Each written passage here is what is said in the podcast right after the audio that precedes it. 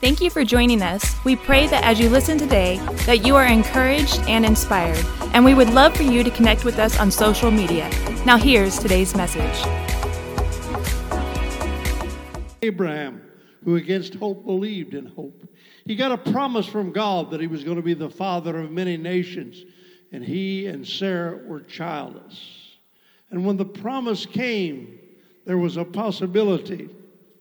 But as days turned into weeks, and weeks turned into months, and months turned into years, and as his hair began to recede and turn gray, and his skin became wrinkled, and he looked at his wife, and all of those same characteristics were happening to her. It was difficult to believe that God was going to perform that which he promised.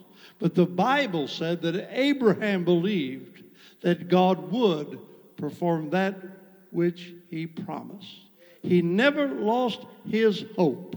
Hope is a little bit difficult to explain. Hope is desire even before we have faith. If faith were a peach, hope would be that big seed right in the middle of the peach. When I used to play golf, I started when I was about 21 years old, I guess, and quit many years ago, several years ago. But I just wanted to know more about it, and so I very carefully took a golf ball and sawed it in half. I wanted to see what I was hitting. And I saw in there the core of that golf ball. Well, if faith were a golf ball, hope would be the core. Hope is the seed of faith. Hope is the genesis of faith. Hope is the beginning of faith. Of all the human conditions that we might think are tragic, whether they are losing a limb or suffering from cancer, in the terrible death of poverty, homeless, laying on the streets begging. Of all the human conditions, hopelessness is the worst. I've seen a lot of people in bad situations, but I've seen them, if they had hope, turn that situation around. Man was not created to live without hope. Hopelessness robs man of his dignity. Hopelessness robs man of his will to live. No man with hope ever committed suicide. Hope robs you of the reason to get up in the morning. But hope is best described and personified by a man named the Apostle Paul, a man that should have been robbed of all of his hope. He was stoned and left for dead. He was in prison several times. He wrote the great inspirational books of the New Testament, most of them from jail cells, and called it the blessed hope. Friend, if you make up your mind, you can have hope in any circumstance and in any situation. But let's look for a moment at some of the hopeless people of the Bible that we might ascertain that what we're going through does not need to rob us of our hope. I'm always fascinated by the story of the woman taken in the act of adultery. First place, she was a woman living in a man's world. Those people that you hear today on television and radio and read their their writings that women should not propagate the gospel, they should not be evangelists, they should not be pastors. Those are people that are still living under the law. There's neither failed, neither male nor female in the kingdom of God. All callings and all blessings are extended to both sexes. Not true in the Old Testament. This woman was living in a man's world. She was taken in the act of adultery. But when they reached out and got her and she brought her clothes around her to hide her nakedness, they dismissed the man without a charge. Just let him go. We don't even know who he was.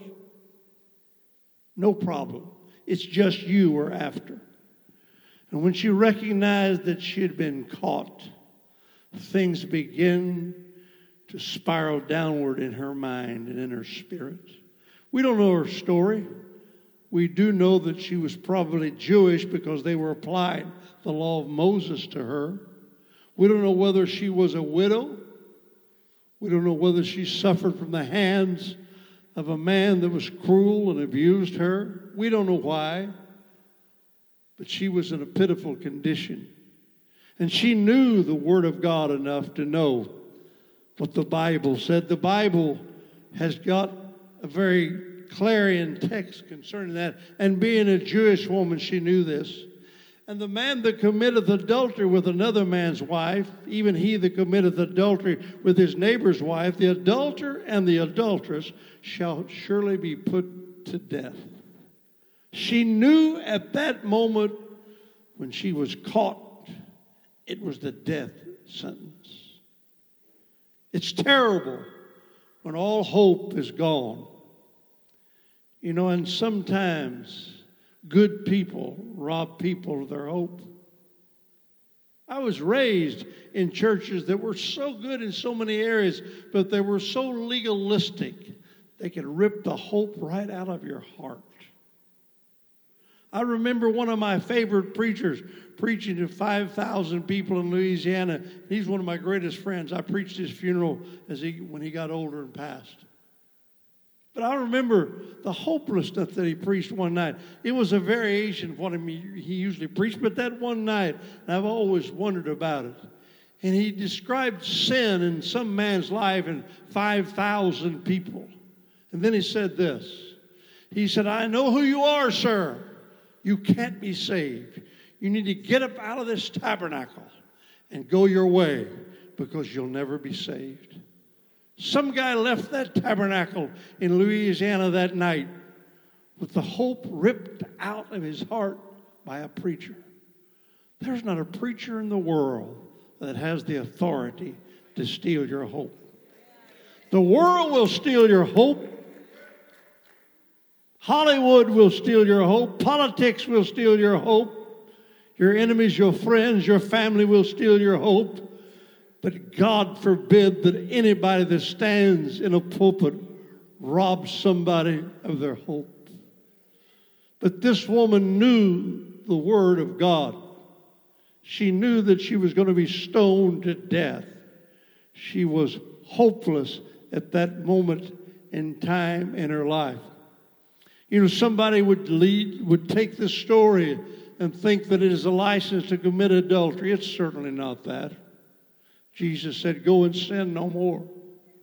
But I'll tell you what it is it's a story of a woman that was totally hopeless, receiving hope because Jesus Christ arrived on the scene.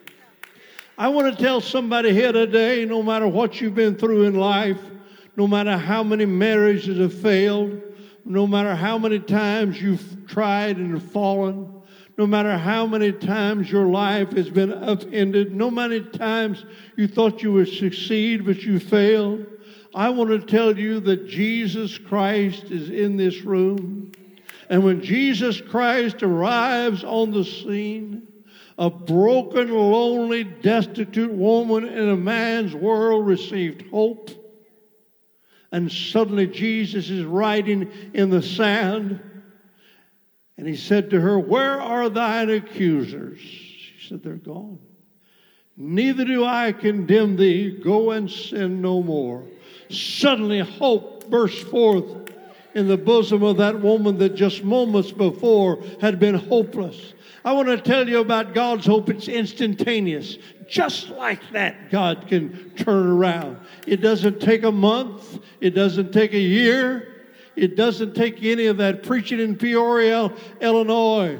I had a family, a whole family, three teenage children, a mother and a father in the altar. First time they were ever in a spirit filled church, and I left them in the altar, and they were weeping for their sins. And I went to do a radio broadcast. Took me an hour and a half. When I came back an hour and a half later, two or three well meaning Pentecostal people were there praying with them. And I was just just concerned. Why were they still in that condition of such torment and such pain and such tears in their repentance? So I just sat to listen. And the woman said to the five people, three teenage children, a man and a wife, Do you feel like God has forgiven you? And they said, No. She said, Pray more. It doesn't matter what you feel like. It simply does not matter what you feel like. This thing is not based on feeling, it's based on the integrity of Jesus Christ. And let me tell you, you might be a failure, but Jesus is not. Your sin is not greater than Christ's blood. Your transgression is not greater than God's performance on that cross. I want to tell you no matter what's going on in your life, there's no need for you to be hopeless. That is a trick and a lie of the devil because Jesus Christ is in this house. So she was hopeless because of theology. She was hopeless because of the law. She was hopeless because what was written. But oh, you know what I like about the Bible? The Bible said, Jesus said, I come not to destroy the law of the prophets. I have come to fulfill the law. That means everything that you owe for has been paid. I tell Becky the greatest choir song this choir churches ever sang was Jesus dropped the charges. Not because it's fast and catchy and just it's just a good song. That's not the reason why. No, the reason why it is so good is because it embraces the truth of the universe. And that is that Jesus did drop the charges. That Jesus Christ paid for it in full. And he is in this room today and saying to those persons that are hopeless, you need not be hopeless because I'm here. And I'm not only the author of your salvation, I am the finisher of your salvation. I'm not only the beginning, I am the end. And so it might be a woman that feels hopeless, or it might be a little lost sheep. You know the, why the lost sheep was lost? Why Jesus left 99 and go to one? because the lost sheep made a bad decision. What was that decision? It's the one we all make that the pasture is greener on the other side. Somehow he stayed to nibble at a little pasture. He stayed to nibble at a clump of grass while the other flock, 99 of them, moved on. Friend, you might be hopeless because you have a lifestyle of bad decisions.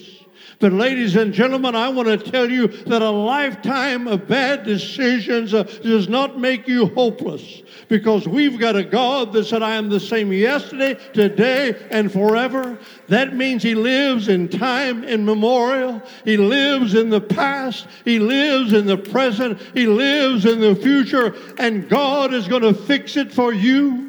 All you've got to do is say, I believe that the love of Christ is so great that he'll find me like a lost sheep captured and imprisoned in a chasm between two rocks because I thought the grass was greener and I was deceived and I made the wrong choice and the wrong decision, but I'm waiting on Jesus. Well, I told you earlier, we're never waiting on Jesus. Uh, he's always on time. And he's in this room today and he says to the woman taken in the act of adultery, You need not be hopeless. And he says to the lost sheep, You not need be lost lost because I am here. I've come to rescue you. I don't know what's going on in your life, but I'm going to tell you Christ is bigger than any problem you face, and you need not be hopeless, for He is here.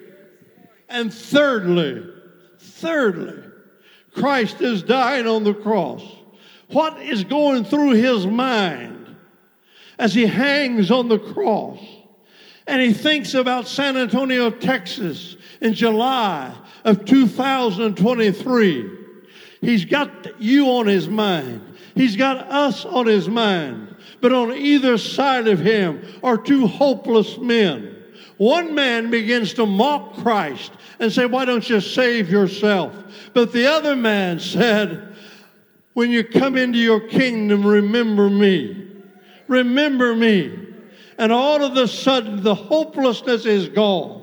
Because Jesus, that is able to contain it all in his mind at one time, he's got Steve Fender and the thief on his cross all at the same time. We're talking about a Christ that is able to multitask by the billions. He's got you on his mind, and he's got the thief on the cross on his mind. And the man is hopeless. He is now agonizingly drawing his last breath. But Jesus said, Today, today, not in a long while, but today you shall be with me in paradise. And suddenly the hopelessness is dispelled, and the thief is now a saint of God. And the thief is not on the cross, but suddenly the thief is on the streets of gold just that quick. Somebody in this building that came here hopeless today, I'm telling you that Christ is here. And cry, I've got a lot more to say, but I'm not going to say it because God is saying now is the moment. This is the minute. This is the second for somebody that's hopeless in this building to get out of your pew and run to this old fashioned altar and say, Jesus Christ, deliver me from my hopelessness. Give me a reason to live, a reason to give up in the morning. Let me be like the Apostle Paul. The prison can't hold me. It's a blessed hope. Will you stand on your feet right now and lift your hands to Jesus Christ? I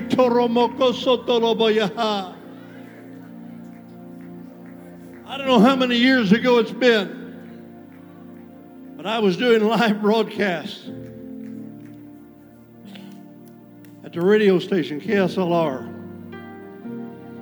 I think it was when they were still on Fredericksburg Road. I was doing a broadcast.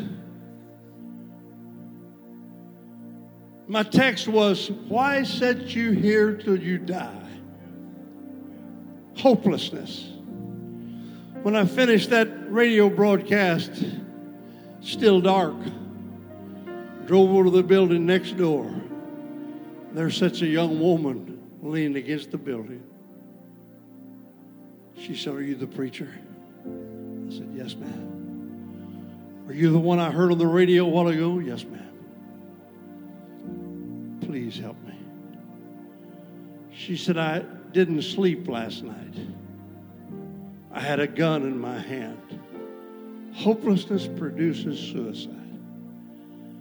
I was ready to pull the trigger. And for some reason, that some reason is always Jesus.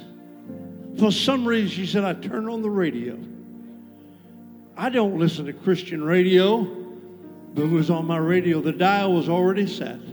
And I heard you say, Why sit you there till you die? She said, I thought you were talking directly to me. Can you help me? Just she and I in that church next door. She gave her heart to Jesus. She poured out her sins through tears. I took her to the baptistry and baptized her. She got filled with the Holy Spirit. It wasn't a church full of people, it was just the three of us, me and her and Jesus.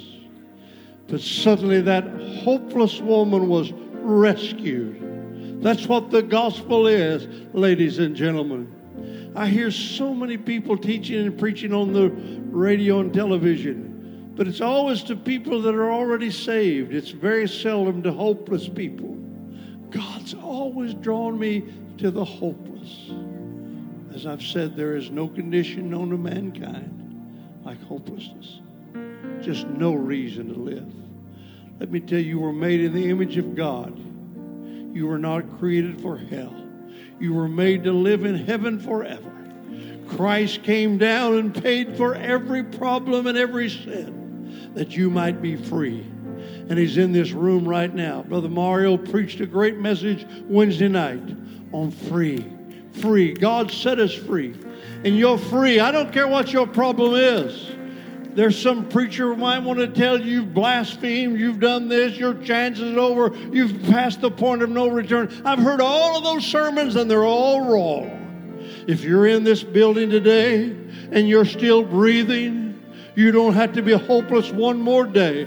Step out of that pew and walk down this aisle and there is a God that will transform your life. Becky is singing, I'm through.